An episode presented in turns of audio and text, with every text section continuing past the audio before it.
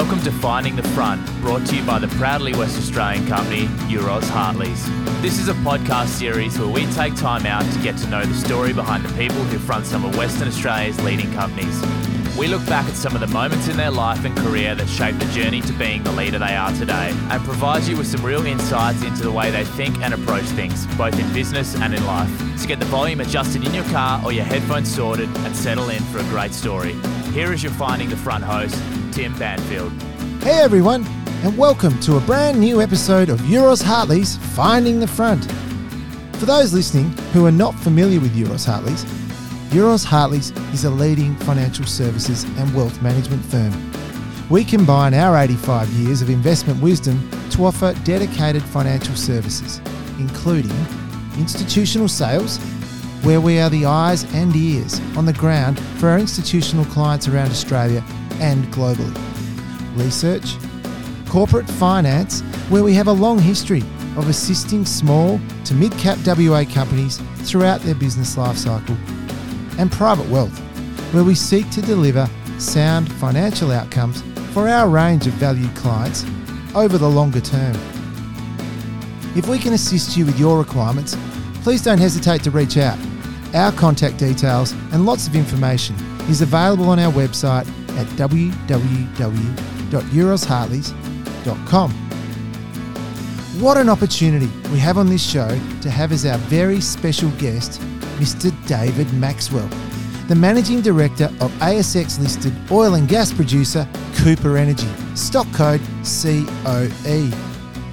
David has achieved a massive amount in a career spanning more than 25 years as a leader with a record of delivering material value for resource companies in the field of liquefied natural gas, gas, and oil.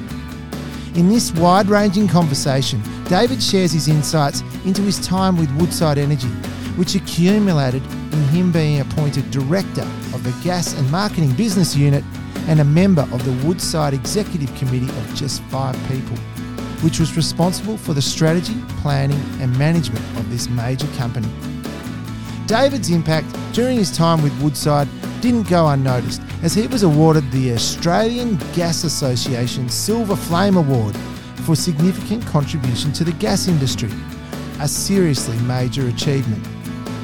David was also part of the multinational oil and gas company BG Group, formerly known as British Gas, to build their Asia Pacific liquid natural gas presence. His rise and success at the company was outstanding, and he shares the challenges and opportunities that he's presented with. David has been the managing director of Cooper Energy for more than 10 years. In 2019, he was awarded Western Australia's prestigious John Doran Lifetime Achievement Award for his contribution to the Australian oil and gas industry. As is well known, there is uncertainty across the globe and here in Australia around the supply and cost of energy. The current situation in Victoria around the supply of gas is a case in point.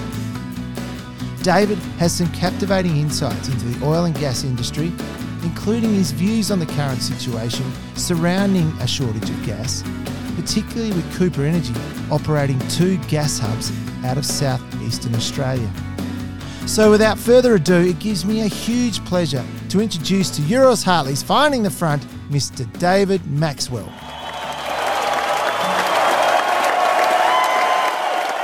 Welcome, David, and thanks very much for taking the time out to join us on Euroz Hartleys Finding the Front. I know we've taken a couple of attempts, but we've finally got here, and it's so good that you could fit us into your very busy schedule. So, um, thanks a lot, David. Thanks for the opportunity. Uh, it's great to have you along. So, as we've spoken about before we came to air, there's so much we can talk about, David, and particularly given your deep understanding of the energy markets and where we currently are in this in this world we live in, but particularly in this world of energy uncertainty. There is so much to discuss. But look, before we do, and one of the main ideas of finding the front is to be able to take some time out and learn about your background, your life, your career, and particularly what shaped you as a person on your road to becoming the leader that you are today and, and doing the homework and looking at your background, you certainly have built an amazing career, and it's it's going to be great to go into. So I'm really really excited about this. And doing the homework, I noticed that you were born in New Zealand. It's unfortunate, isn't it? Well, no, Uh, it's fantastic. no, I'm a Kiwi by birth, and I owe a lot to New Zealand. That was where I was educated. Yes, Fantastic education system, fantastic health system. But the minute I got to Australia, I realised this was this was the future. So we'll get to the point when you came to Australia. But so you grew up as a family of six. Uh, family of six, four children. Yeah, Yeah. I was the eldest. Yes. And a brother, and then a sister, and another young brother. And tell us a little bit about that. What did your dad do for a living? Uh, my father had one job his whole life. When Is that right? One job. He worked for one company his whole life. He worked for the Union Steamship Company, and he'll tell you he started counting washers in the warehouse, and then worked his way through the organisation to be running the organisation for a period just before he retired. I mean, that's the way careers were in, Yes. in those days Yes. and I think that that discipline, and he always wanted to go to university, but was never able to, and I think that's that's one of the things that, uh, well, when we talk about legacy, which for me is important personally, uh, that's that's one of the legacies he's left he's left for me, um, and he was very keen that I, as the eldest, headed off to university. And that clearly set an example for you too, growing up, and I'm sure for your brothers and sisters. But Well, as it turned out, I was the only one that did go to university. oh, is that right? the others found they had skills and, and away they went in different areas. But I think university was a pivotal time in my life. It opened up my eyes as to what's out there. yeah, sure. I'm not going to say I was a country kid, but we came from a small town just out of Wellington. Well, tell us a little bit about that. You, went- to primary school in Wellington, I went to primary school uh, in a suburb of Wellington, a suburb called Upper Hutt, and then, well, I started actually at primary school in Auckland. right? And then dad, with work, got moved to Wellington. So the family traipses down to Wellington and primary school in Upper Hutt. And then went to, we used to call it college in New Zealand, but secondary school Yes. in Upper Hutt. And then we, dad got promoted and we could buy a bigger house. And so we moved to another suburb, which meant that I also moved schools. And I did most of my senior schooling at a place called Tawa, Tawa College. Your father working at Union Steamship Company. That was a very well known company, wasn't it? Within was. within New Zealand. It was a very well known company and it ran the ships, the bulk of New Zealand trade outside of New Zealand, but then also what it was famous for was what they called the Inter Island Ferry or the trans, ran between Wellington and, and Christchurch or Right. Wellington and Lyttelton. And some of the things I remember, uh, you'd be too you'd be too young to know this, Tim, but there was a storm uh, when I was at school, and Wellington's known for its wind. It's called Windy Wellington Right. there was a storm and the ship foundered on the rocks and I think there was a number of people killed. Well, I don't think there was. There was a number of people killed. I can't remember exactly how many. But I'll never forget that and the mark it left on on dad Yeah. and how he managed it. It was yeah, now that I think about it, I haven't talked about it too much, but it's one of those things in life that you that leaves A mark. leaves us leaves a big mark Yeah. and the Union Steamship Company was was known for its managing this freight in and out of New Zealand and moving people around. And tell us a little bit about your mum. She, I mean, she was clearly flat out with four kids, Yeah, mum was uh, mum was English by birth. She was an only child. right? Came from Worthing, Sussex, in England, and Dad met mum. Uh, he went to the UK when he was in his early twenties on a ship called the Tofua. It was eight weeks there, and he was there for six months training. Um, and while he was there, met mum, married her, and brought her out to the colonies. Um, and uh, mum, when we were, f- I was five, my brother was three, and I think my sister was two. Mum took the three of us kids back to England on a ship. Was six weeks there, and we were there for three months, and then six weeks back. And Dad couldn't, uh, Dad couldn't go. We weren't, we weren't able to afford for him to come as well and take that time off work. Yeah. Uh, but Mum, before she met Dad, was the the secretary for a senior executive at Rothschilds. Oh, is that Um, right? Gosh. Yeah, so uh, her career was you know, typing and shorthand and Yeah, yeah. Looking after the senior executives. But once the children came along, once she came to New Zealand, she did a lot of charity work, but it was really family and charity. And do you look back on that time growing up in New Zealand fondly, David? Oh, fantastic! Yeah, I mean, I yeah. jeepers, right from when I was a little tacker, six years old, you know, running out playing rugby in the frost with bare feet, you know, Yeah. um, knitted knitted jumpers all the way through. It was a it was a great upbringing um, because you had the mix of the country yeah. and small. I say cities; they weren't cities the way we know cities today, but to us they were big.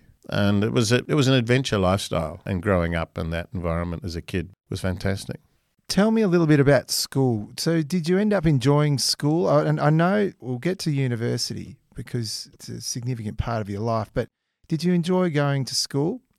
I went to school more for fun than learning, I Yeah, think. yeah. Um, until I got to college, I, I always I did enough, but sport and outdoor activities were were our thing. I remember we had to do an IQ test when we went from primary school to college. I did this IQ test and I ended up being graded in the class, which was a couple of grades above all my mates, and I got really upset about this because I thought, jeepers, this is, you know, I'm not with my mates anymore. Um, I think it was one of the first times in life when I realised, hang on, maybe there's a bit more to this than than just having fun. And that was when I did start to. I'm not going to say I knuckled down. I really didn't knuckle down until my last year of school, but I, I realised that yeah, I could probably pass some exams. I could probably do okay here. Give this a shot. Give us a shot. Yeah, I could probably do a bit better than 45 or 50. Maybe Just enough to get by. yeah, just enough to get by. That's right. So the question we often ask on finding the front, and it's I must say it's it's a question that we get a lot of feedback around, is did you know what you wanted to do when you were leaving school and that transition from school to university? Did you have any ideas? And knowing where you ended up in this, an a- absolute expert in the field of energy, but particularly gas at this point, oil and gas. No, I didn't have any idea. No, I mean, if somebody had said what I'm, if somebody had said this is what you're going to be doing in 20, 30 years' time, I would have asked them what they were drinking. No, no, I didn't.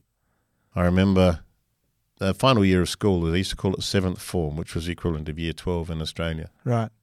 I'd gone into the seventh form thinking, well, I'll do this just to have another year of sport at school. And I'd passed my university entrance, so I would I had the qualification to go to university. But in that holidays between sixth form and seventh form, my friend and I would gone out labouring and we'd earned a bit of money and suddenly the idea of a bit of money and what you could do with it was, was quite attractive. I remember having an argument with my father, saying, No, I don't want to go to seventh form. I don't want to go to university. I'll go and do a trade. And dad, and I think it comes back to what I said earlier about university and himself. It was one of the few real strong arguments we had, but he wasn't going to budge. Yes. Son, you're going to univer- you're going to finish seventh form and you're going to have a crack at university. And when it came time to finish seventh form and select what I was going to do at university, I remember looking at all the different programs and what probably attracted me to the course I took. I could live away from home in a, on campus, about 180, 200 kilometres from home. And it was a completely different, it was a new lifestyle. It was an adventure. That probably attracted to me, Yes. attracted me more than, than the idea of going to study. And the course I took, these days you'd call it engineering commerce, but they called it Bachelor of Technology in those days. And uh, I think I was attracted to, well, I know I was attracted to it because it afforded me a lifestyle. It afforded me to, to get out and do something a little As bit an adventure. as an adventure. Yeah, Yes. it wasn't, it wasn't, the career wasn't uppermost in my mind at the time, for sure. But I noticed that you ended up coming out of it with honours.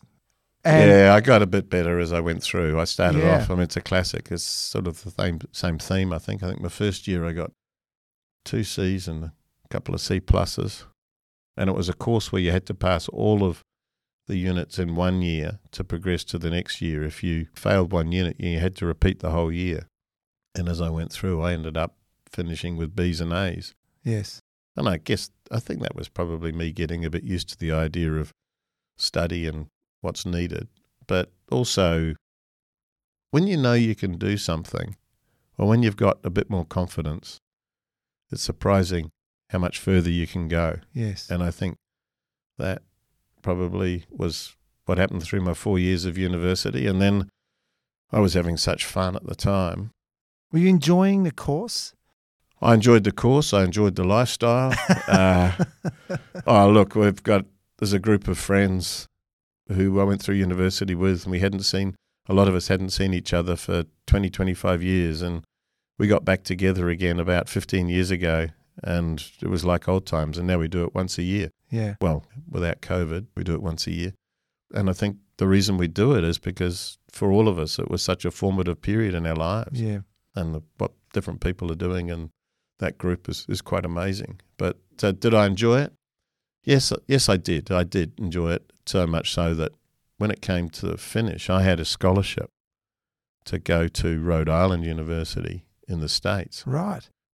I had a dilemma because I was playing reasonably good rugby. And if I went to the States, that was going to finish that for sure. I was never going to go on and play super representative rugby, but I was playing a good standard And enjoying, and enjoying it. it. Yep.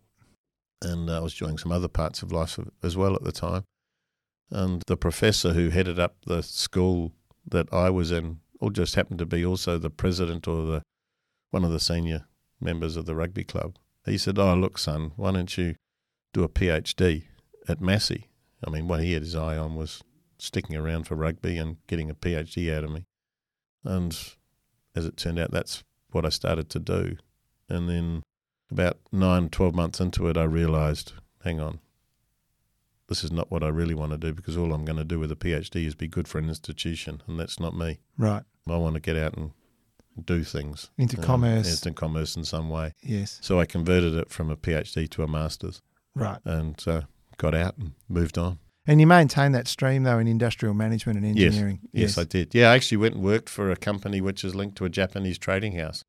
And that was my first taste of what the rest of the world outside New Zealand looks. I mean, I travelled a little bit with sport and with the family, Yes. but that was my first taste of the rest of the world looks like was working with a Japanese trading house. And that eventually was what brought me to Australia.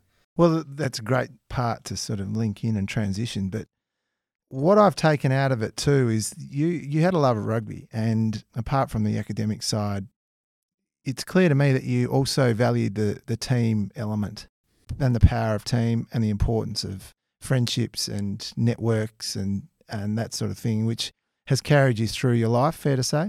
That's oh, where it all Oh, very, developed? Very, very true. Very, very true. There's Yeah. a book which my wife bought for me, which those that work with me now are asked to read it. And it's a book called Legacy.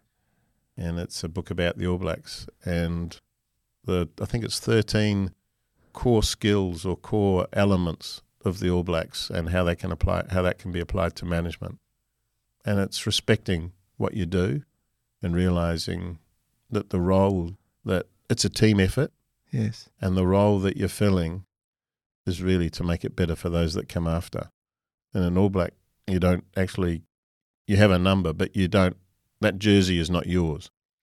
You're minding it for the one that comes after you.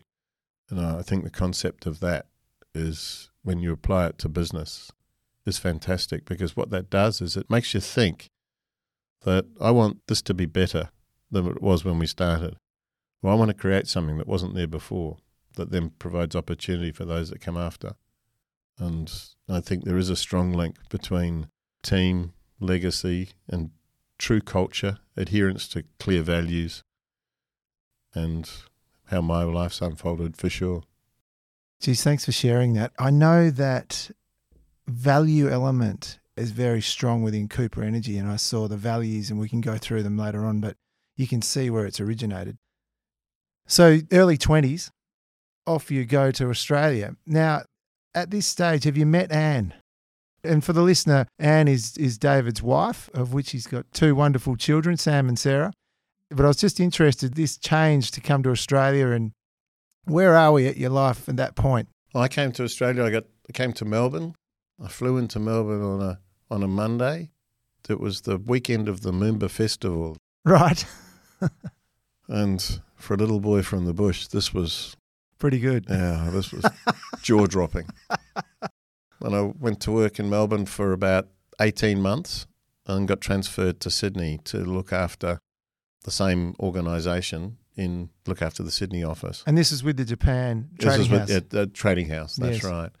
And then at that stage, I realised that hang on, I wasn't going to. I'd moved reasonably quickly in that role and had a lot of fun, and realised I wasn't going to be doing this for the rest of my life, and took a break uh, for three months because back after university in New Zealand, we feel like we're at the bottom of the world. So when you finish university in New Zealand, everybody goes on their overseas experience, and I never did that. I mean, mine was to move permanently, pretty much from New Zealand to Australia right. and I hadn't had much of a break between university and work, so I took three months off and went up north, Yes. northern Queensland, had a ball, came back, started work with CSR. They had recruited me to do a job, be trained in Australia, and then go back to New Zealand to look after the marketing for a pulp and paper business that they were developing called the Bajent Pulp Project. Right. And this was, for me, it was just the new world was opening up. And there was an economic downturn. The pulp and paper project got put on the shelf. And CSR turned to me and said, Look, we have just bought an oil and gas company based in Adelaide called Delhi Petroleum, and they're at a very exciting stage of their lives. We don't have many people. Do you want to go to Adelaide and work in oil and gas? And, And that was that was the start of it. That's how it started. That's how it started. as yeah. simple as that. That was fate. It was fate. Yeah. Goodness me. Yeah. So this whole career that unfolded started with CSR and the and the pulp and paper mill ending its life, Correct. and Yeah, you've so been transferred out Adelaide. of out of out of one lost opportunity comes another one. Sliding doors. Yes, that's right. Very true. It ultimately became Santos. Delhi was a partner with Santos. Right. Um, there was a multitude of partners, but the two main partners, Santos was the largest, and then and then Delhi. And at the time, they were developing the that was called the Cooper Basin Liquids Project, which is what Moomba is today. Yes. And I just remember having my eyes opened, the size of the plant, the amount of dollars. And I went there, and my first task was a gas price arbitration. So that's the start of my link with the gas business. And at this stage, Moomba out of South Australia was supplying all the gas to South Australia and all of the gas to New South Wales. And it was a gas price arbitration which went for a long time, but it just embedded you in the business. And I was blown away by the idea, the impact that this business could have on people's lives. And I was hooked at that point in the energy business in Yes. particular. Yes. Yeah. So that being hooked, your career then transitioned. So it's marketing, commercial, and business development, senior executive roles within CSR, Barrack Energy, Santos, which we alluded to, Woodside, and the BG Group. So I just wanted to possibly drill down on how it started with Santos, which was a marketing, business development, and planning style role, which then started, which was some four years of your life, transitioning into Woodside, which was a big chunk. That's 10 years. What you've done through that period, and this is, we're not even at BG Group at that point, right? But you've really explored the full spectrum Hmm. of liquefied natural gas, gas, marketing, clients, domestic supply. So I just wanted to sort of get into that journey because it's really relevant when we get to what's going on in the world. Well, thank you. I think I'll just go back one step. Delhi was owned by CSR for about seven years, and I had worked my way up through the organisation, and myself and the CEO of Delhi at the time, a guy called Fraser Ainsworth, had to work out what to do with CSR's oil and gas investment Right. and it was getting ready to list it. Uh, and then Esso or Exxon came in, made an offer which was very close to the book value, and so CSR sold out of oil and gas. At that time, Anne and I decided that And sorry, and while I was at Delhi, I had met Anne. In Right, fact, I, met, okay. I met I met her through a through a gas price arbitration. Believe it or not. Um, Is that right? and then we, I took a job in Perth with the Barrack Group, Dennis Horgan. When I exited that, because back in Adelaide we'd worked very closely with Santos, senior executive at Santos at the time, a guy called John McCardle, who was really the matriarch, I think, of the of the Cooper Basin, had asked me to, to come back to Adelaide. So that's we did And a that's how it trip started. as we did a trip back across the Nullarbor, built a house that was the house we were going to live in with the children for the rest of our lives. And as as fate would have it, about four years later, Woodside approached me, and we moved back across the Nullarbor. so back in back into the west. Yeah, So I just wanted for the listener, I just want to give a little bit of a background here because Woodside Petroleum, or it's Woodside Energy, but Woodside Petroleum, as it is previously known, at that point is a global energy company. uh, really focused on the Northwest Shelf, and it was starting to break out from its home ground, the Northwest Shelf. And they but they led the development of liquefied natural gas in Australia. Together with its joint venture partners. Yes. And Woodside would not have done what it's done today, would not be where it is today without the support of its joint venture partners, and in particularly Shell. Yes. So those joint venture partners, BHP Billiton, BP, Chevron, MIMI, Uh, Mimi, yeah, Yeah, Mitsui, it's Mitsui and Mitsubishi, yes. and Shell. Yes.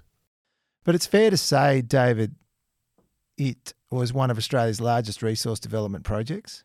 Absolutely, I think it was. I think the people, I might have a bias here, but I think the people that discovered and developed the Northwest Shelf were Australia's greatest entrepreneurs. Fascinating. when you think what they started from.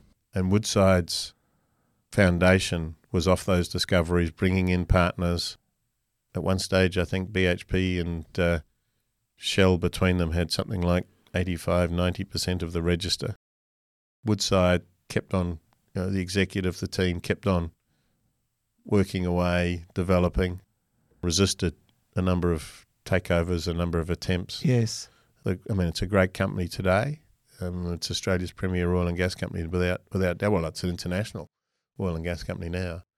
But the early days, and I came in when we had two trains in the Northwest Shelf, and I was fortunate enough to lead a team that underwrote the third train, and uh, sorry, the um, third train was under construction. That lead a team that then underwrote the fourth and fifth trains, which is really what grew Woodside and grew the Northwest Shelf, and to be honest, the rest of the LNG industry in Australia. Yes. Yes. Well, it ended up supplying, it was the largest supplier of ga- domestic gas in WA. Oh, for a long time. For a long do- time. Dominated. They Dominated Yeah, yeah. And I, that's where I started. Um, I headed up the uh, uh, Woodside, brought me back to Perth from Santos to head up the domestic gas marketing business. It was called Northwest Shelf Gas, Yes. which was supplying all the West Australian consumers. So you're sort of domestic partners in, and you led the team in handling the marketing and business development around that. And, and you developed Woodside's LNG gas strategy, which all revolved, I mean, at the start with these domestic partners includes the household names like Alcoa, Alinta Gas, Western Power, Hamersley Iron, at that stage, BHP. And I did note that that marketing strategy was around understanding the nature of volume and pricing. Understanding the customers and Yes. understanding the external environment. Yes, that's that's true. I think was a huge impact on the WA economy. And your role through this was such that, and the way I could see it, David, is that you ended up being the director and general manager for LNG and gas and a member of, member of Woodside's five person executive committee with the specific responsibility around LNG, gas, and liquids marketing and developing those gas projects. it was an honour. What a, was- what a it was- role. it was it was a, it was a it was an honour. Fantastic job.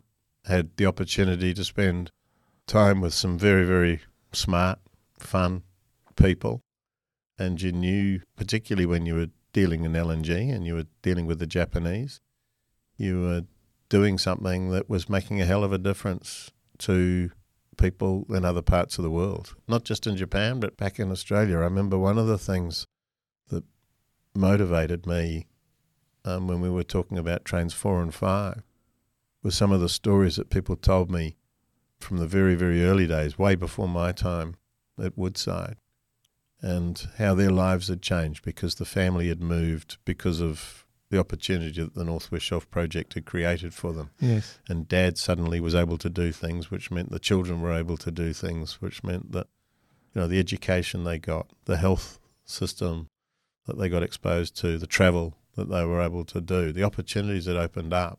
And I, I, I found that incredibly motivating. And to be honest, I think it's probably something that uh, it drives you. Yes. Well, in my case, anyway, it, it, it drove me. you can see sure. you were making a real Yeah. difference Yes, yes. to people's lives. When, when you look back at that role, and you know, as I said earlier, it's some ten years of your life.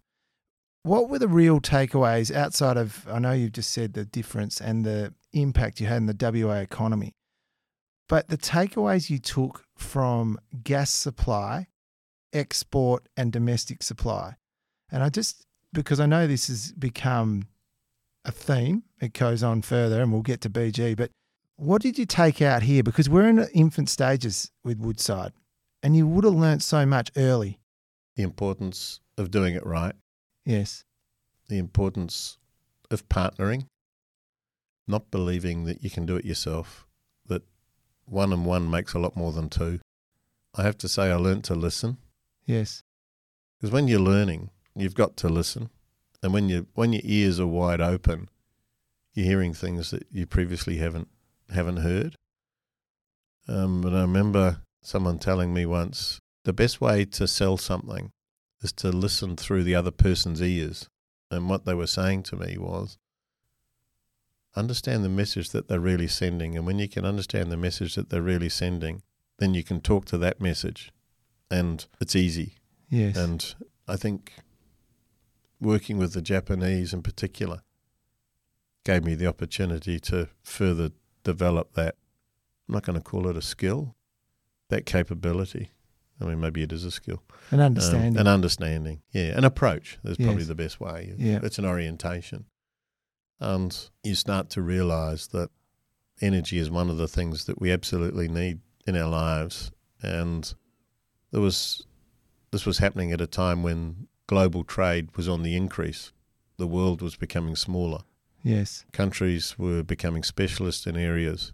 And it was quite clear to me that Australia had a special strength when it came to energy, and particularly in this case, gas, because our competitors were typically national oil companies.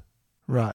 You know, Indonesia, Malaysia, uh, run by national oil companies who made decisions in their country's best interest as distinct from the customers or the, the total energy cycles. And that, that partnership, the joint venture style, enabled you to do that. It did. Yes. It did. And I think that's one of the things the working closely with the Japanese taught me is the value of partnerships and partnerships, uh, not just joint venture partnerships. Partnerships are also you're partnering with, with your customers. We were writing 20 year contracts, in one case, a 30 year contract.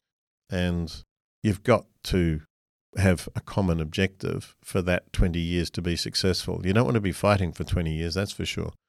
And the success of one is dependent on the success of the other. So, you know, harmony is important in terms of finding what's the right balance between the customer, you know, the Japanese in this case, and the suppliers, which in our case was six, Mm. six large corporations. Yes. Well, Woodside was the smallest by a long shot. The word strategy gets thrown around a lot in business, but in this case, strategy means everything when you're doing 20 to 30 year deals.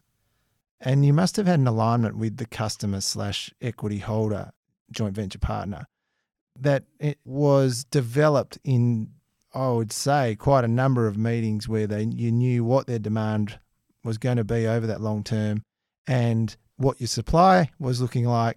And right, can we come to some sort of a deal here? Yeah, it was interesting. The strategy play? uh, Is It this, does. It yeah. does play out, and it, it is you did right. It, it strategy is a big part of it. In those days, the Northwest Shelf, the the sellers, as they were referred to, the six companies, all sold jointly, and the buyers, and there was eight buyers, Japanese buyers, all bought jointly. So you had to have a coalition of the willing on both the Right. buyer's side and the seller's side. And this was a situation that I stepped into. And at the time, Japan was going through a disaggregation of their energy business. So people that were buying LNG collaboratively together in the market were competing with each other. And it became quite clear to me. I mean, when I got involved looking after LNG marketing into Japan, they'd been going at it for two or three years and just continually falling short. And I went in and tried to understand why that was the case. And it became quite clear to me the reason was that on the other side, we didn't have a united buyers group. We had some that didn't want to buy, we had some that did want to buy, and they were each com- and they were all competing with each other. So we had you know, eight competitors. Well, there was I think three gas utilities and five electricity utilities. So five electricity utilities who were competing, some of them competing with each other, some of them wanting to grow themselves into the gas business, Right. the gas utilities wanting to grow themselves into the electricity business. You know, it's, it's not really the recipe for collaboration when you've got everybody trying to compete with each other. Yes. So I figured out pretty early that there was two people that were going to be really, really important. And this idea of joint selling and joint buying wasn't going to last for very long. And so how did I how was I going to break this up? And realizing there's probably some people that are going to listen to this and hear the story and uh, remember the time. Yes. But I knew that, and it was it was the thinking through of the strategy, thinking through what was needed. I knew there was going to be some some bold steps were, were required, and myself and one or two others and a counterpart in Tokyo Electric and a counterpart in Tokyo Gas had a series of meetings and determined that what we needed to do was to break up the buyers and so that we weren't selling one contract to eight buyers, we were selling eight, eight separate contracts, and then Yeah. everyone could become bespoke. You have to remember that you know the Northwest Shelf project at this stage is supported by banks. It's supported by six organisations who are global, other than Woodside, are global, typically global organisations, and these arrangements are embedded in, Yes. in these organisations. And it's through a process of meetings over three months, we actually broke up the buyers consortium. And then within two months, after a couple of years of battle, contracts were written and away we went for what then became Train 4 of the North West Shelf. And uh, it was the start of the, the change in LNG marketing into that part of the world. And now you see organisations individually. Shell sells their own LNG. They don't sell it together with their partners. no. Woodside sells their own LNG. BP sells their own LNG. Everyone sells. So now you've got Consortiums have gone. consortiums have gone. Yeah. Um, but the consortium was absolutely critical to get the Northwest Shelf going. But once it's going, you've got to realise, that, you know, It became commercial. yeah, and it's a bit Yeah. like growing up, you know. Your first pair of long pants don't last very long, do they? um, Right. and it's it is it is exactly that. And I I think where we are today is a is a very natural step, but it was what started it was breaking up the, the buyers consortium. David, just So that's a long answer to a short question. no, but it's it? very interesting in terms of okay, that's on an export into an international stage. Just explain how Woodside at the time dealt with their domestic gas supply to their customers, because I want to circle back to this at some point towards the the back end of the conversation to understand how it works now. You know, so Woodside had domestic customers. We talked about it earlier. How did they allocate versus export? there was a there was legislation in place Yeah, right. state government, the I've forgotten the name of it, but um, there was a contract with SECWA, which then when SECWA got broken up into Alinta and Western Power and Alcoa and a few others, Hamersley Iron, they had took separate contracts. So that, that again, this, in fact, very similar, Right. and it happened before the LNG. So the separate marketing, separate buyers was established then, and then once that contract, which was the Northwest Shelf contract, and Woodside had 50% of the domestic business, and the other partners had the remaining 50%. Once that contract had worked its way out, then people developed their own gas and the market became a lot more buyers and a lot more sellers. Right. It didn't rely on the big uh, single Supplier. one, one single supplier, or in this case, the Northwest Shelf. Yes. So you saw others. They saw the Perth Basin, and you saw Apache Yes. Developing their own gas, and Santos developing their own gas, and then now you've got Chevron and BHP and others. Well, now BHP's Woodside, isn't it? But um, they've all developed their own their own. So you do have now more of a true market with multiple buyers and multiple sellers. That's just a really, really great insight into that world. In that senior role, you then were approached by BG after some 10 years with Woodside to go across to this group. Now, we're talking about early 2006 here. I just wanted to quickly provide the listener with a bit of an insight into BG Group because it's not your everyday group. And when we look at David's transition from Woodside across to BG, BG was formerly known as British Gas, a British multinational oil and gas company headquartered in the UK. I thought it was interesting just to give an idea of terms of size and value of this business. It was acquired by Shell, Royal Dutch Shell, for $70 billion in 2016. That was after you left, but it gives you an idea. Prior to that, it was listed on the London Stock Exchange, part of the FTSE 100 index, operated in 25 countries, produced around 680,000 barrels of oil equivalent per day. It continues on. It's it's a significant company, but BG Group's main business was the exploration and extraction of natural gas and oil and the production of LNG. It sold these products to wholesale customers such as retail gas suppliers and electricity generating companies. What was interesting, it was active around the world. Notably, key areas of the company included Australia, including the Queensland Gas Company. Now, I just wanted to then enter David. David was brought across to BG Group. Now, you were brought across and were responsible for all of their activities and basically built the BG Group LNG business into the Asia Pacific region. I've glossed over a little bit, but I just wanted to give a bit of background for, for the listener so that when we come back to where you're at in your transition through your career, we've got a little bit of background here as to why you left such a premium role and such an impactful role within Woodside to move to BG Group. And that meant moving across to Brisbane, I'd take it too. Actually, it meant moving to Singapore. Singapore, right. Originally. Yeah, well, look, I'd been just shy of 10 years at Woodside. It had been fantastic. Woodside had new leadership at the time, and I'd developed the, the gas strategy for Woodside, and we'd just approved the first domestic gas development outside of Western Australia, which was the Otway project. We had the strategy for Pluto, which is now an LNG project, was endorsed Yes. by the board.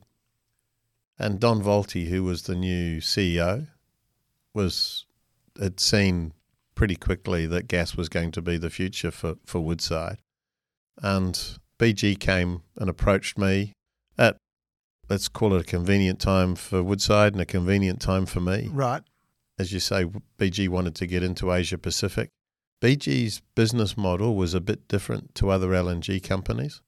They, up until that point, almost all LNG was sold point to point. What I mean by that is if you were selling LNG out of the Northwest Shelf, you were selling it to Japan. And it would have so many million tons be sold to certain customers, and there would be a program over um, each set each year of the 10, 15, 20 year contract. So it was point to point. It was going from point A, where it was produced, to point B, where it was unloaded and distributed.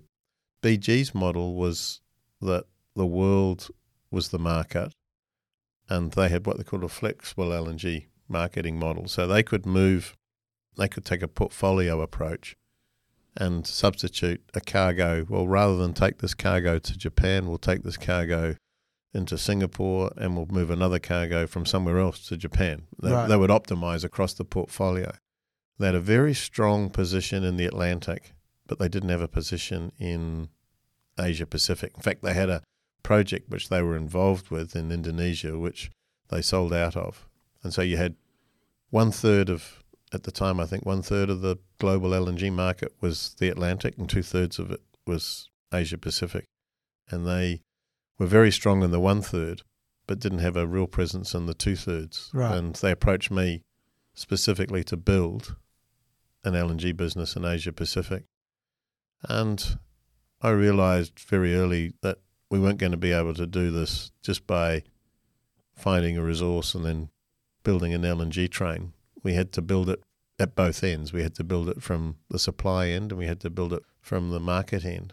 So we started off with some contracts into Japan out of the portfolio, the BG portfolio, Yes. And then used those to build relationships with customers and get BG known.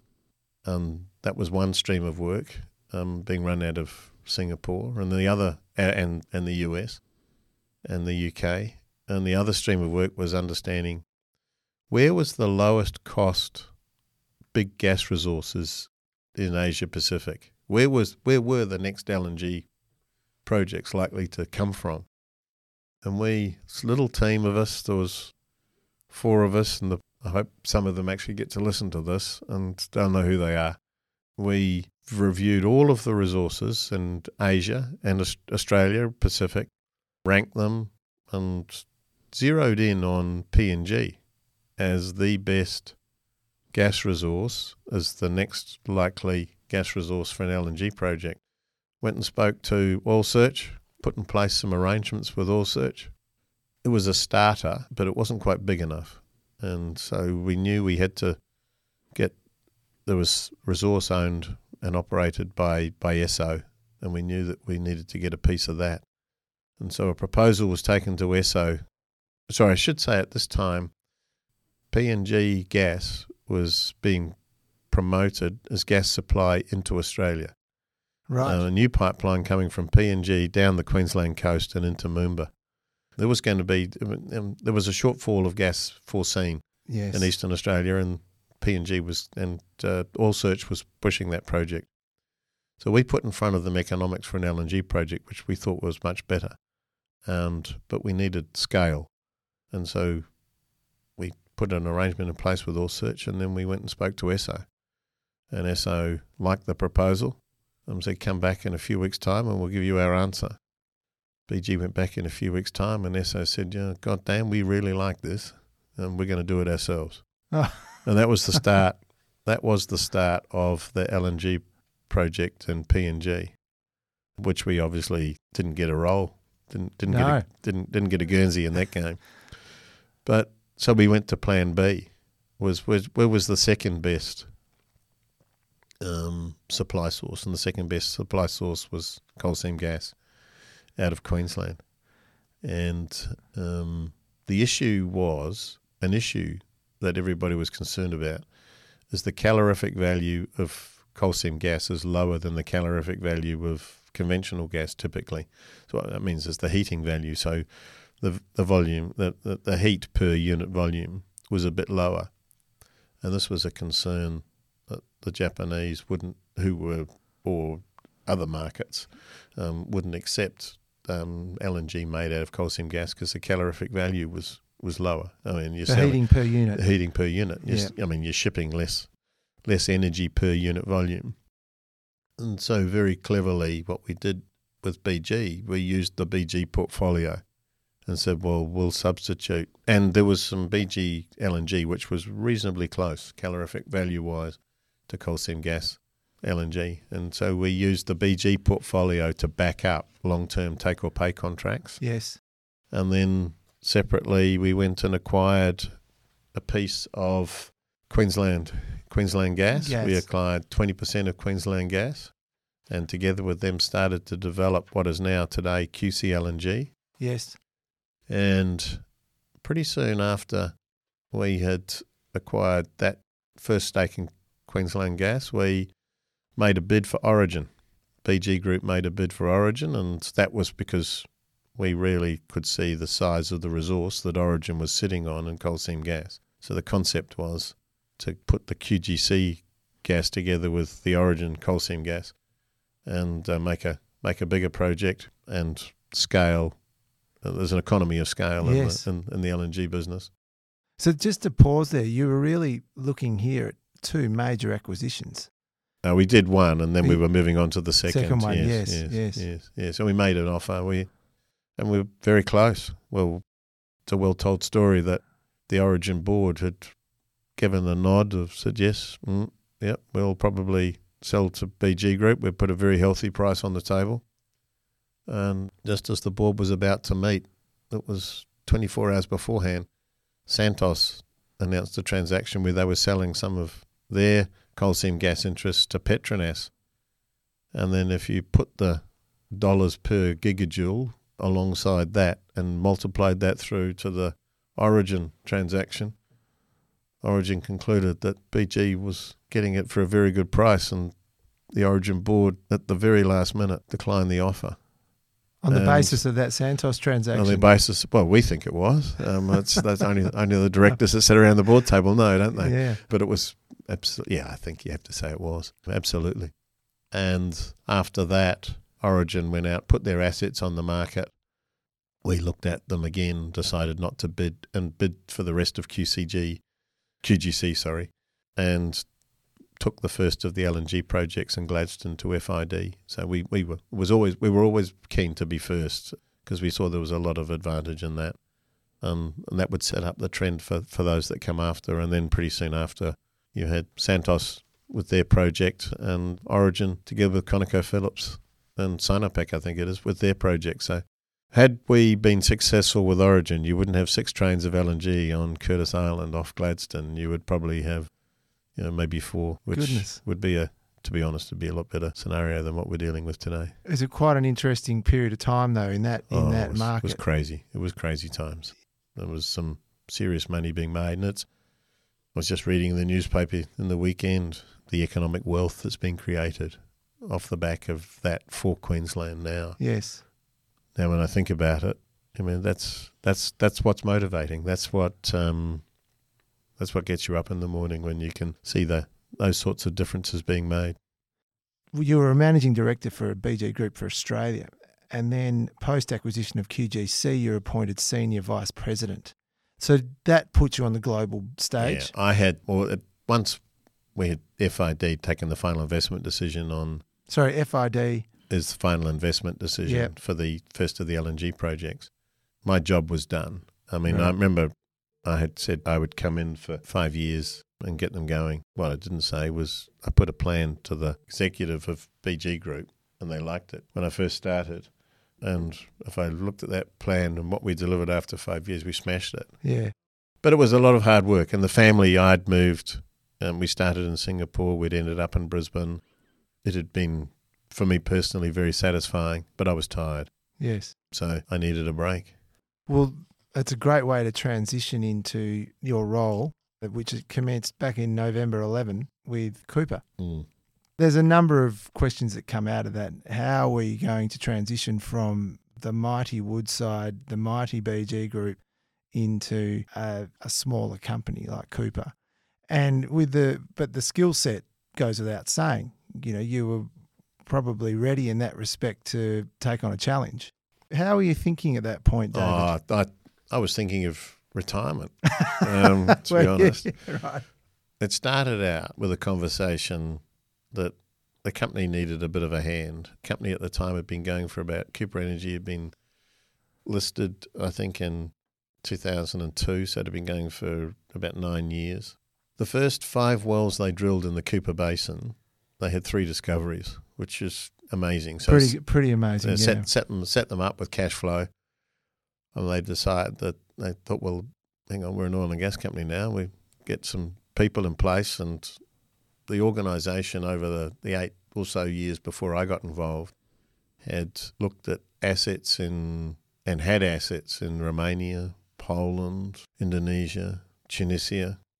It had looked in a number of other countries, but the one that was paying all the bills were these oil discoveries in, in the Cooper Basin, and the international forays really hadn't been successful. So the board was under a bit of pressure. Shareholders were agitating for change. Yes. The chairman at the time and a couple of the directors came in. Indirectly, I was approached to see if I could help. I started off saying, Well, I'll give you, I'll, I'll write a contract for three months and provide some strategy advice. And after about three or four weeks, I gave them my first cut of the strategy and turned around and said, Well, hang on, we quite like this. And how about staying on for the, for the long haul and running it? And that's what happened. And I'd had a six month break from BG. And what I learnt at BG was where the energy business and particularly the gas business in Australia was going. Yes. And it gave me the work that I'd done, or we had done, it wasn't me, it was a team that had done in Australia and around coal seam gas. We'd seen this opportunity that was going to emerge, that gas was going to be really short in, in Eastern Australia, and who was going to be there to supply it. yes. So there was a business to be built. Yes. And so my strategy and my recommendation to the Cooper Energy board was to get out of all of the international stuff and start to build a business, both market and supply, to supply gas into to Western Australia. And full credit to the Cooper Energy board because part of my recommendation was that they needed to make some major changes people wise as well. Right. And they all accepted it. Yes. Cooper Energy at that point was, when you say international, to divest out of those international businesses, was that a major task? Or was it a, they I were quite really- attractive assets? Yeah, I wouldn't know. They, wow, have to be careful because beauty's in the eye of the beholder, isn't it? Right. Um, they weren't material assets. And Okay. at the time, Cooper Energy was a company with a market cap of 100 million, 120 Yes. million. Probably the, the biggest, and almost all of that was Cooper Basin and cash. So the assets in Tunisia and Indonesia, Poland and Romania were, no, I, Okay. wouldn't, I wouldn't call them assets of scale by any stretch. Right. Okay. So if we go forward through the process, you've taken the role on and you've actually transitioned and seen the opportunity for a tight gas supply and potentially increasing gas prices. That's back then when you when you arrived based on your experience with BG Group, which in many ways you had a lot of clarity around your vision. Fair to say? I think that's yes, yes. I certainly had clarity in my head, Yes. and I remember going and talking to shareholders and saying, "This is our strategy," and they'd look at me and think, "Ask, you know, what are you smoking? Because you don't have any gas." Yes. But I explained the plan, and it was then about implementing the plan and showing how we were implementing it. So it was was painting the picture, showing the story, and then going out and putting the putting the bits and pieces in place. David, let's just go back a little bit to Woodside. You did get some experience in the Otway back Yes. then. Did that give you a hint as to where you were going to start this next Um, stage of it, Cooper? it did it did help. I mean, you've got your BG experience, but that that it, it did help, but I also will take you right back to the first foray into the oil and gas business Yes, with Santos and with Delhi and Santos, right. which was very much on the eastern states gas market, the domestic gas market as well. So it's uh, When you're doing the gas price arbitration, that's right, Right. and and then the gas marketing and gas business development afterwards. Yeah, so it's it it was in my blood. It was in my blood. so you saw this as a bit of a challenge that you really could take on, and were fairly confident that there was an opportunity set that needed to be met. I knew there was an opportunity there. The challenge was, well, how were we going to be able to compete in it Yes. when we really didn't have the balance sheet and we were going to be growing from ground zero in terms of people with expertise in that area. So it was a case of pulling the team together. and that that was where I think to me you reflect back on what we've talked about and that team aspect became incredibly important that you generated from university from rugby from growing up through the woodside business and then that team that came together at BG Group you needed to put together that team for for Cooper Correct. Yes, and it was it was a team of board level management and staff, and it's not it's not a big team. Today it's probably 120, 130 people. And when I use the word team, people automatically think of people. When I use the word team, I think of how you work. What are you a team about? yes you know, whether it's a sports team or a club or a school or whatever, what are the ingredients that are needed to make that team successful. And I had the fortunate opportunity of clearing the slate and outlining the ingredients and then going about putting it in place. So, just for the listener, if we could just look at Cooper as it is now, we've got an ASX listed energy company which generates revenue from discovery, commercialisation, and sale of gas to Southeast Australia and the low cost Cooper Basin oil production in sum. Gas accounts for the major share of the company's sales, revenue, production, and reserves. So, we, if we go through the key elements, we've got gas production, we've got gas project development, gas supply contracts, which is quite interesting when we look at your experience with Woodside and the domestic gas supply. So we've got here contracts for gas supply to household names such as AGL Energy, Alinta Energy, Energy Australia, Visy, and Origin Energy. Gas exploration continues, and we've got oil production out of the Cooper. The company itself is building on that there's such a foundation. And I know now in recent events, you've now got your two hubs being Gippsland and Otway. Correct. And then we've got the plant. Yes. Right. And so uh, two plants now. Two plants. Yes, yeah, yes, that's we've got yes. Athena and Orbost. Orbost. So what we've got here is a really interesting business in a tight supply market where we've got pricing really up for grabs at the moment in a, in a period of complete uncertainty. Can we just go back in time a little bit and just say, right, well, with your vision, how this unfolds in terms of where we're at with not only the Gippsland Basin, but then the Otway Basin, and then how you were going to roll this in? Because I can see here, David, you could see this tight supply coming. I could see the tight supply coming, and the um, strategy paper I put to the Cooper Energy Board talked about exactly that. Yes. It's played out, though, a lot stronger than I had expected, Yes. Than I think anybody had expected, particularly in the last six months or so. But there's one thing you can't forget about energy, and the, it is that the world needs it. It's not something that you can do do without. So it then becomes a case of how can it be best be allocated. I don't think sitting in a classroom doing lots of analysis on computers actually teaches you that. A lot of it is intuition and a sense of, well, I just know this is what's likely to happen here. They say a farmer knows his land.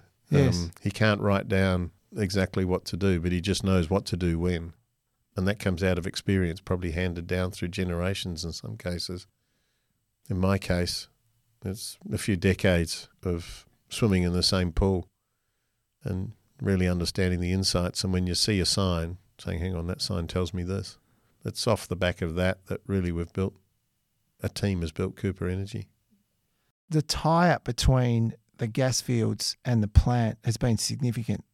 The recent complete acquisition of Orbost has now put you in a fairly premium position on that. Is that been a, a general theme in terms of your thinking? Like and, uh, the ultimate was going to be this?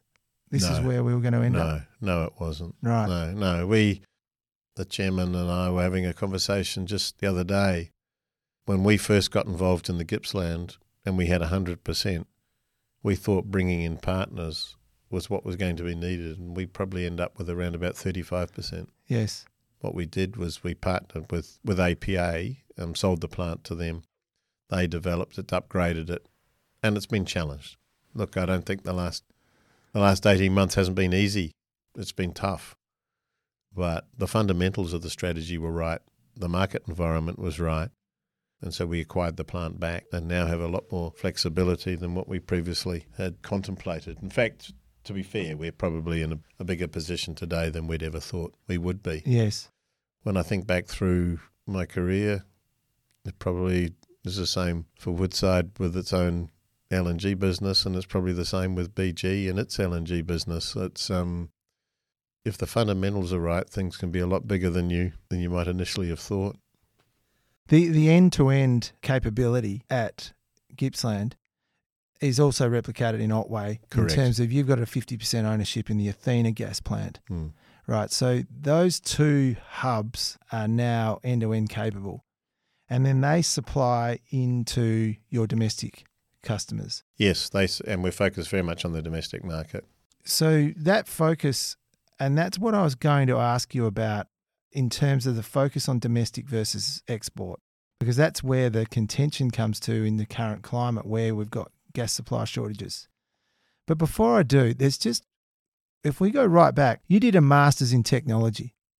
And, and I say that because I know you said it was industrial and, and engineering in today's terms, but it's quite interesting where you did a master's in technology and the nature of Cooper's business is largely technology driven. And the subsea platforms, I think, is a really fascinating area to discuss for the listener because I suppose when you grow up and think about oil and gas, you're thinking about large oil rigs, you're thinking about big plant protruding out of the ocean. But in the case of Cooper, we've got subsea platforms. Subsea wells, yeah. Subsea there's, no, wells. there's no platform No, at sub- all. It's all sitting on this on the seabed. Sorry, Mm, subsea mm, wells. Mm, mm. My terminology is wrong, but I was just it's being it's being operated out of a desk in an office. Correct. Could you just give us a bit of an insight? Because from an environmental perspective, this is quite interesting. To me, I, I mean, I, firstly, I think you've given me a little bit more credit than I'm than I'm due when it comes to technology. I, Um, I, I just thought it was a nice parallel. but um, uh, but we have some very smart people, and we partner with some very smart companies. right.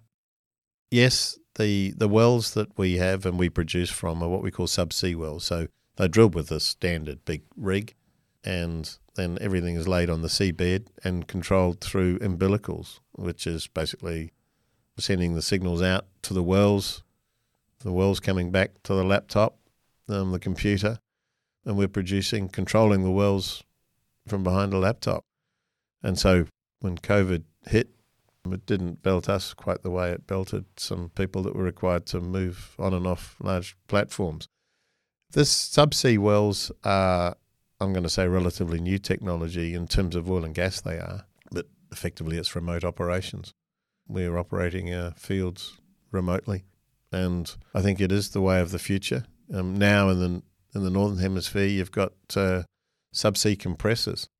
You've got massive compressors sitting on the seabed and I think it is it is the way of the future. From an environmental point of view, it is out of sight, but it's not out of mind. Right. We have the same environmental constraints on ourselves that you would typically have on a platform. Obviously, some of it is a little bit easier, but you know, working with the fishing industry, what we can and can't do, um, when we can and can't do it, our constraints or the regulations that we work within are, are just the same as the large platforms Yes. Our footprint is very small, relatively very small. That's very interesting. David, I also want to reflect back on company values because I know this values of a company is what is really quite dear to you, particularly when you reflect on your own personal values you've built over a long period of time. When I was looking through the Cooper Energy playbook and I looked at the values care, integrity, fairness and respect, transparency, collaboration, awareness, commitment. It really does sing from a similar songbook that you have built over a period of time. Tell me, how important is this to you in running the business? It's number one. Right. Number one. We won't do anything that compromises our values. And if we have a very tough decision, and we have had some tough decisions, we will look at our values and nine times out of 10, or 10 times out of 10, the values will tell you the answer. Uh, and that's being true. That's being true to yourself. Yes. It's also a unifying force because it, it means you're making decisions for the right reasons. Yes, it's true. And I will make sure that I interview everybody that we recruit into Cooper Energy, not early, but you know, before the final final offer. And I'm not going to talk to the person about their suitability for the job technically or just skill wise. I have a conversation with them to understand them and to see, assess their ability to fit with our values. And it's quite surprising where some of those conversations go. But you really get to find out most of the time who the person is, and off the back of that, yep, they're going to work with our values, or we're going we're going to be good. It's a fit. we're going to be good for them, and they're going to be good for us. Yes. Yeah. No, thanks for sharing because I know it was, it's a really important mm. part of, of the way you have operated. Mm. In. It defines us. It, we say our values guide us. David, that, that brings me to gas sales and prices.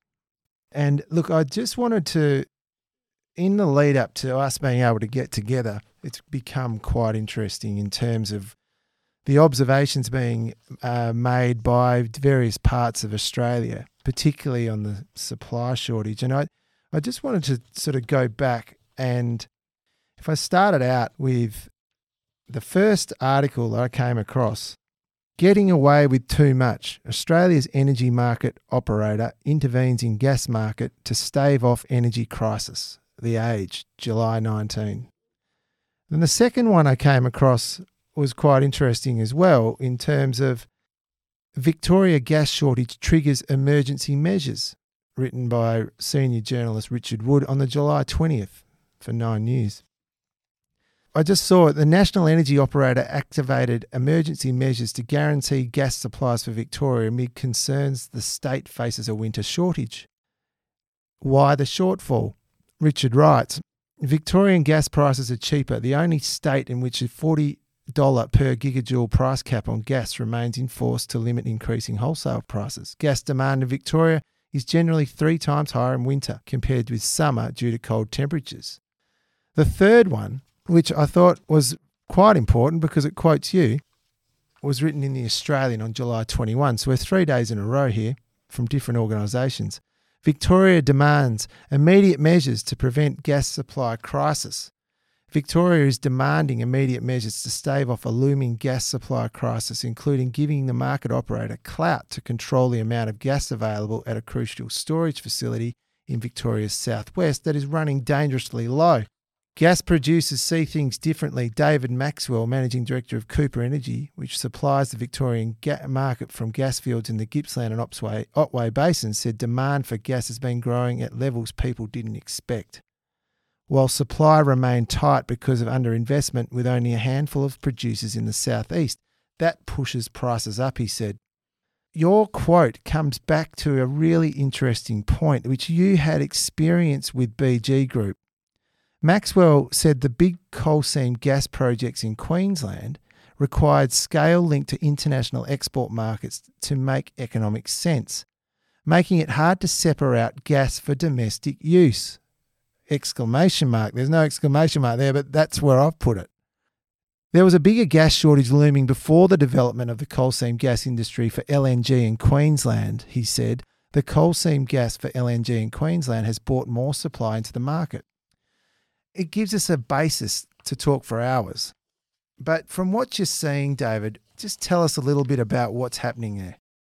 You've got a crash between, some would call it a clash, some would call it a crash, between what society wants and what can be achieved. Um, it is absolutely the right thing, in my view, that we continue to develop new forms of energy and we do everything we can to clean up the environment. There's no doubt about that but you can only do it at the best, the fastest pace you can do it. You can't wish for something that is not achievable. And that's the crash that we've got occurring at the moment. And we have really suffered in Eastern Australia through a lack of energy policy and clarity. I was fortunate enough 13, 14 years ago myself and two others to be the reference group for what was the last energy policy that was ever drafted in Australia. It was a white paper, was drafted. The insights I got from participating in that work was, was fantastic, but the energy policy never saw the light of day for political reasons. Right. Had it seen the light of day, I don't think we would be sitting in quite the situation that we are today. So it's what's the lesson in that, or what's the insight in that? Is you get what you plan for. Yes. And if you don't plan, you don't get. And this is a crash that we've seen coming for some some time. I have to say, it's probably more severe than everybody had expected. And one of the reasons for that is because I think people are being a little impractical about what they wish for. And people the, the wells haven't been drilled, the resource hasn't been discovered that's needed to meet to meet the demands of market. And why hasn't the, why haven't the wells been drilled? Because society generally has been wanting to turn its back on fossil fuels. And the rise in gas demand recently is largely off the back of electricity supply interruptions, concerns, coal-fired power stations um, not being not performing as forecast or being down for maintenance, um, and the gap gets filled with gas in the electricity system. Yes. And gas, sorry, energy is becoming a bit like oxygen and clean air. Society just demands it, and that's the situation we've got ourselves in now. Uh, it was quite easy to see that this was going to be the case, but we've we've allowed it we've allowed it to be, and it's it's an opportunity that we're now looking to we're looking to grow off. To put some more colour around that, what are the main users of the gas out of Victoria, which is capped at forty dollars?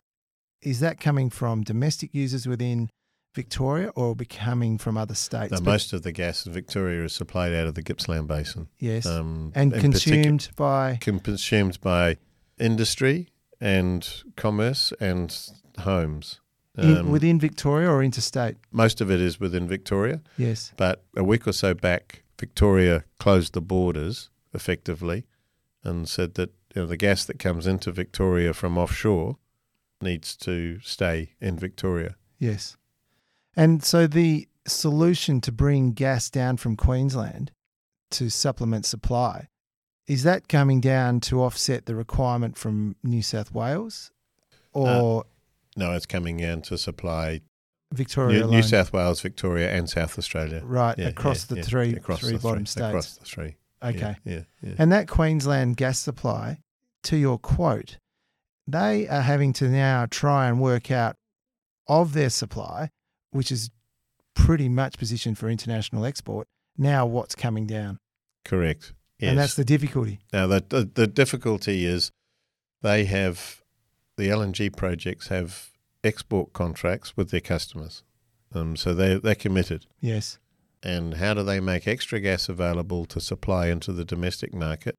I have to say, no gas producer is not going to supply the market. To think that the gas producers are going to turn their back on the domestic market, the LNG producers just won't do that. Um, it's what's the what's the most orderly manner in which that is is managed. Yes. And you can't just suddenly magic gas from point A to point B. You've they've got to have the pipeline transport capacity in place, and at the moment, that pipeline transport capacity is pretty full. Right. It's almost fully utilised. So there's not a lot of scope to move big volumes of gas out of Queensland into southeast Australia at the moment. And new pipelines don't you don't magic them either. They take no. they, they take years. Major pieces of infrastructure. Major pieces of infrastructure. That's right. So I think we've got a tension that's going to perhaps not as severe as what we've seen in 2022, but it, we've got a tension between supply and demand that's going to live with us for for a few years. That's for sure. So let's just position then Cooper in that regard and how are you seeing it from all your years of experience and knowing what you've got that end to end capacity now in place from both of your hubs. How do you see it unfolding in terms of the supply into these these requirements? We're opportunity rich right now. For a comp, we're probably we've what was important for us was to get operatorship, get ownership of Orbost, and then, as you say, the two hubs. What we can then optimize across the two hubs. We've got development, which is the next step of production growth, and exploration opportunities in both the Otway and the Gippsland. There's a lead time on these projects of typically two, three, up to four years, and obviously there's a balance sheet needed to to fund it. But we've this year we've just reached record production, and we will, on our current forecasts, be having record production year on year. At the moment, I think this year's 3.3 million barrels of oil equivalent, and we've got plans in place which pretty clearly take us to 10 million barrels of oil equivalent over the next four or five years, and that's generating that's generating a lot of cash. It's a case of our business is very capital intensive up front, and then significant cash flow once it's once it's online. So it is a case of optimizing the funding um, and pacing ourselves to maximise that value for shareholders. Um, there's market, the market is there. Yes. We've got the resource. It's a case of doing it at the right speed. Is that domestic supply to those partners that we went through earlier? Is that the main source at the moment, or once you meet that supply, would you look to export? No, we're focused on the domestic domestic market. supply, Um, right? and it's a different. The, the exports are, is a diff, completely different business. I have this thing that you've got to have a competitive advantage. You've Right. got to have some, and we don't have the balance sheet. We don't have the size. We don't have the relationships as a company to play in the LNG space. That's for much bigger organisations than ours. So dedicated domestic supplier, Yes, ready to serve that yes, Victorian space. yes, very much so. And that's what, and we've built our expertise around that. So we've got people that really understand the energy markets in Southeast Australia, how they work, the gas works, how the electricity works, how the gas and electricity interact, and they're talking to customers every day.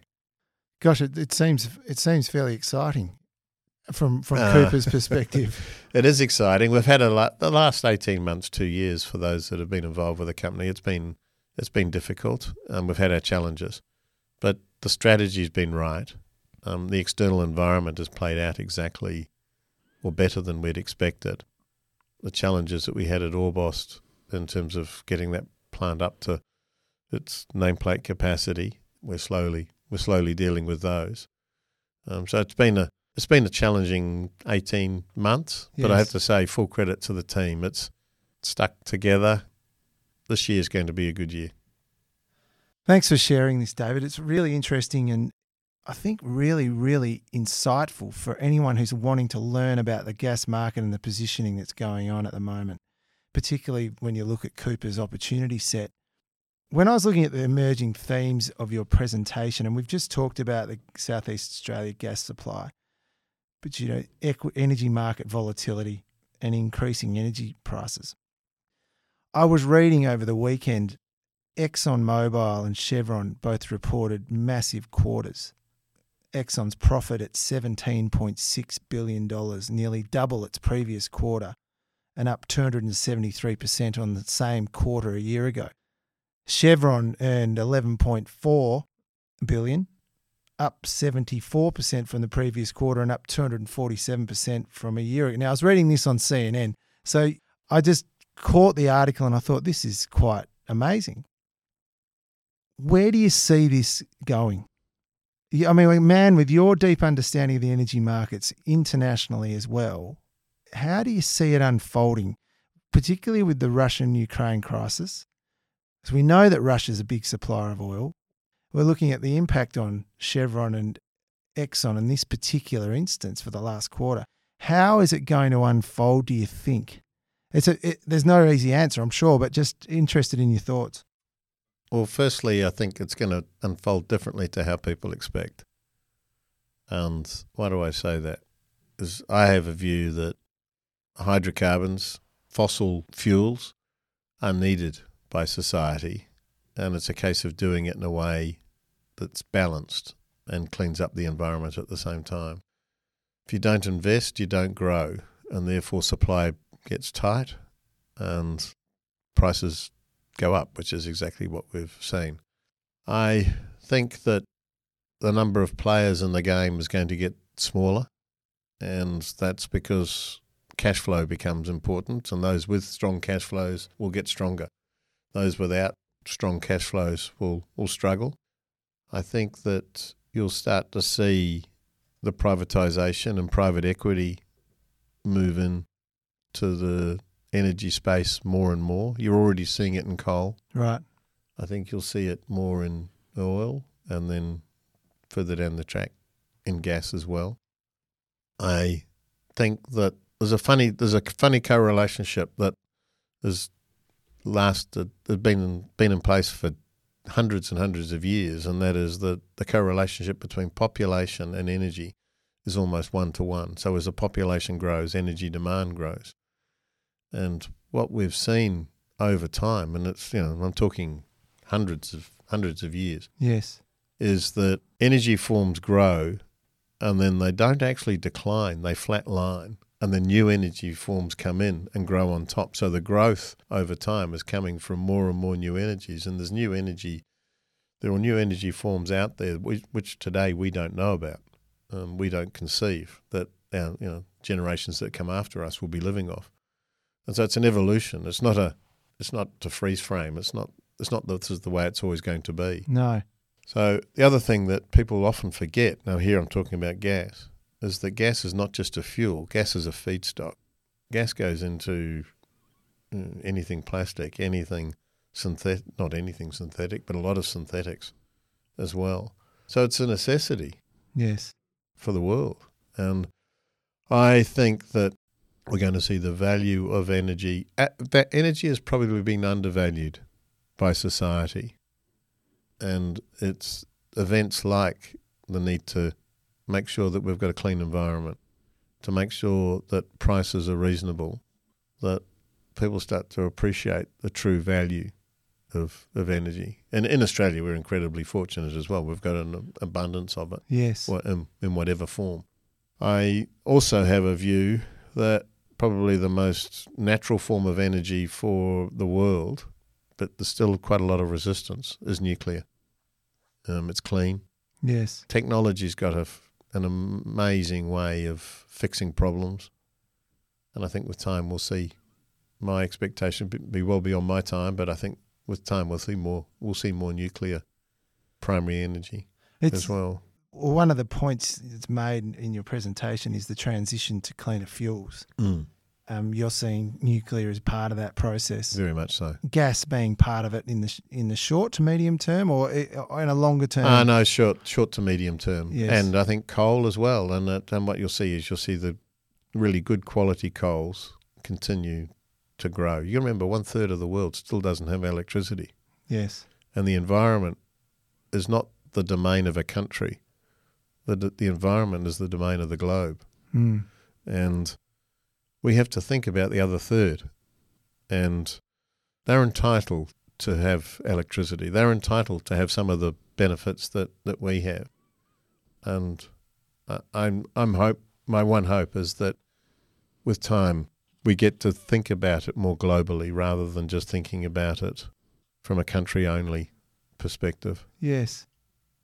That pressure on stable electricity supply is not only a domestic issue, for example, in Victoria, where it's going to become Or South Australia, Or where they South had where they had uh, blackouts. Yes. um, and it's when you haven't got it that people realise just how important it is. Yeah. And our everyday lives are dependent on electricity.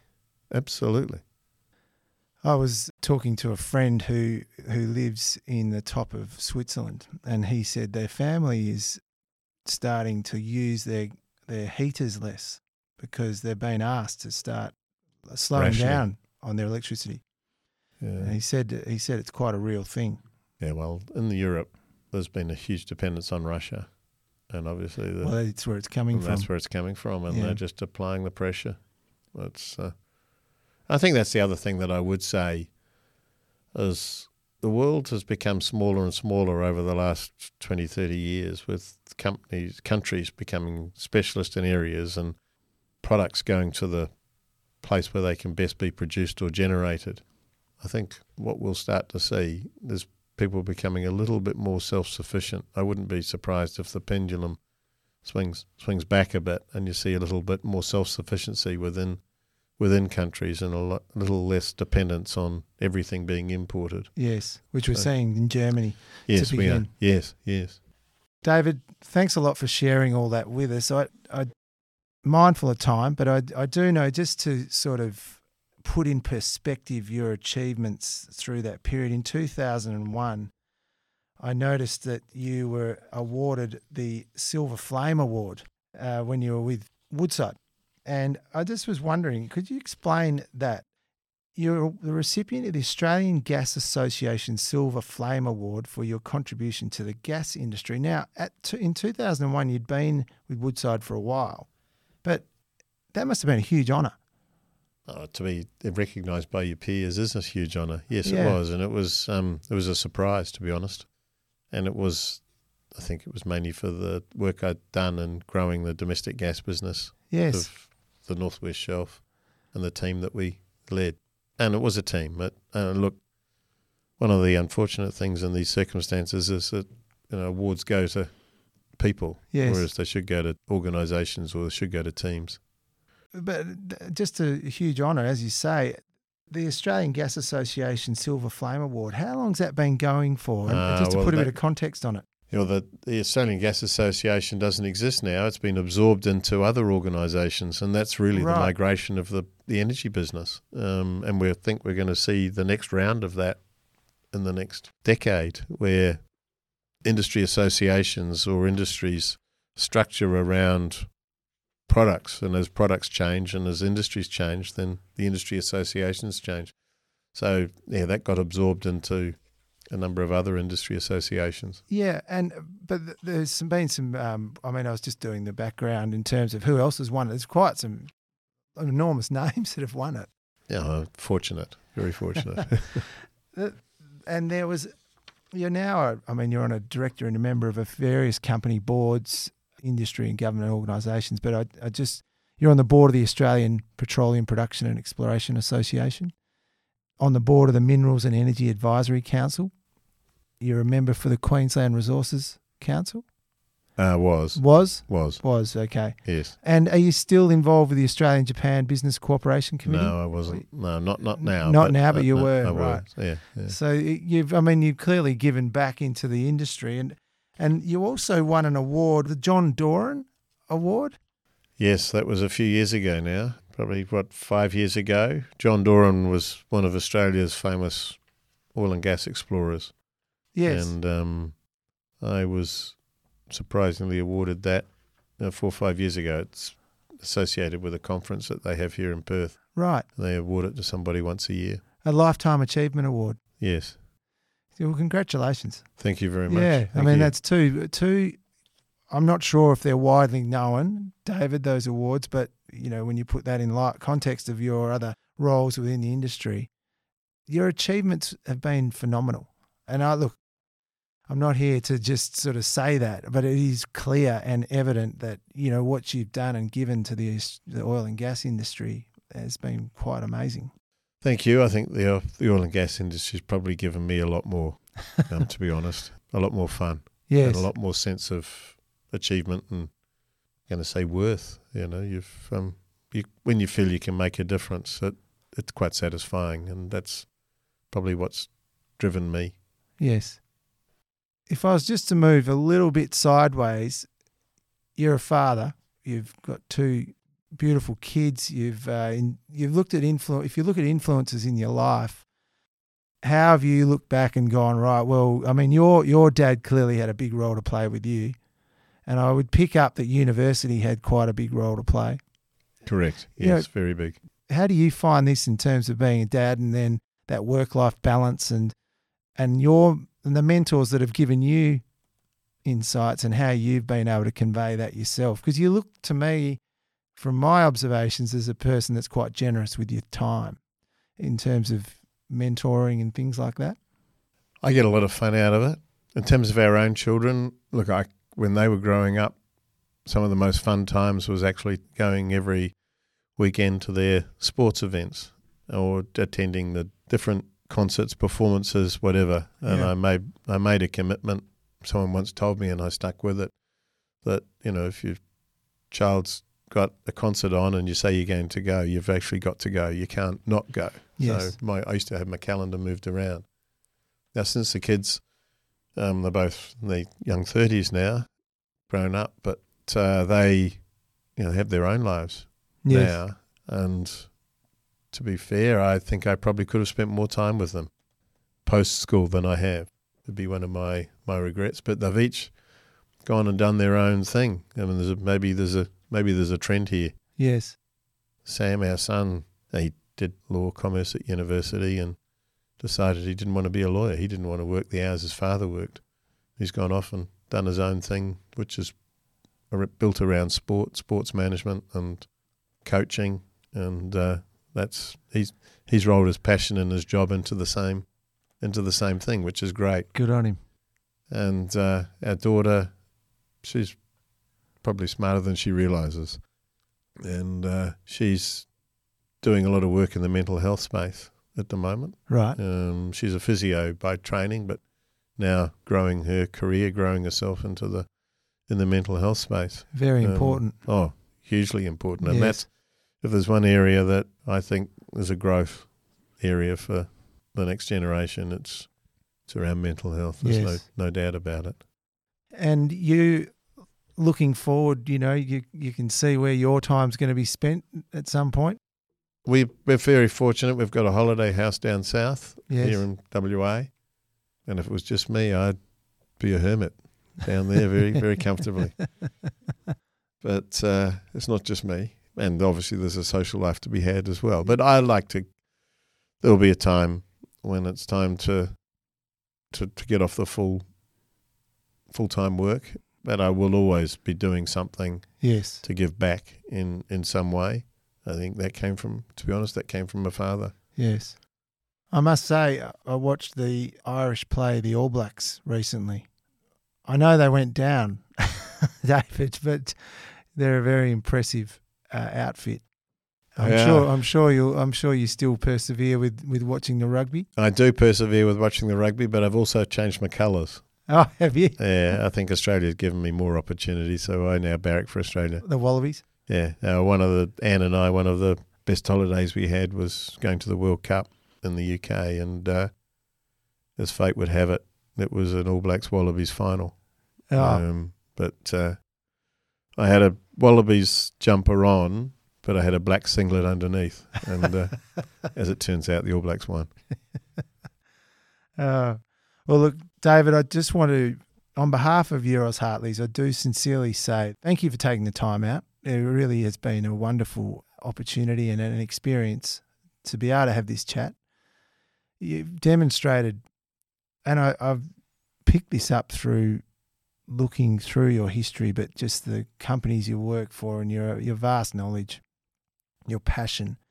But I think your understanding of your craft and your industry is is so visual and so understanding. I can see in the body language that you are so entwined with it. With it, you want to see the best for the industry, and you want to see the best for the consumer and the people you work with. And and it's a it's a real. I take my hat off to you in terms of your career and what you've been able to achieve, and to be able to hear it firsthand, particularly in light of what you've been able to see, and then imparting it to where we are at the moment has been a real treat. And so I just want to say thanks very much for taking your time out on behalf of us all and the listeners. Thank you very much, and it's been thoroughly enjoyable telling the story. Good on you, David, and all the best with everything. Thank you. Thanks.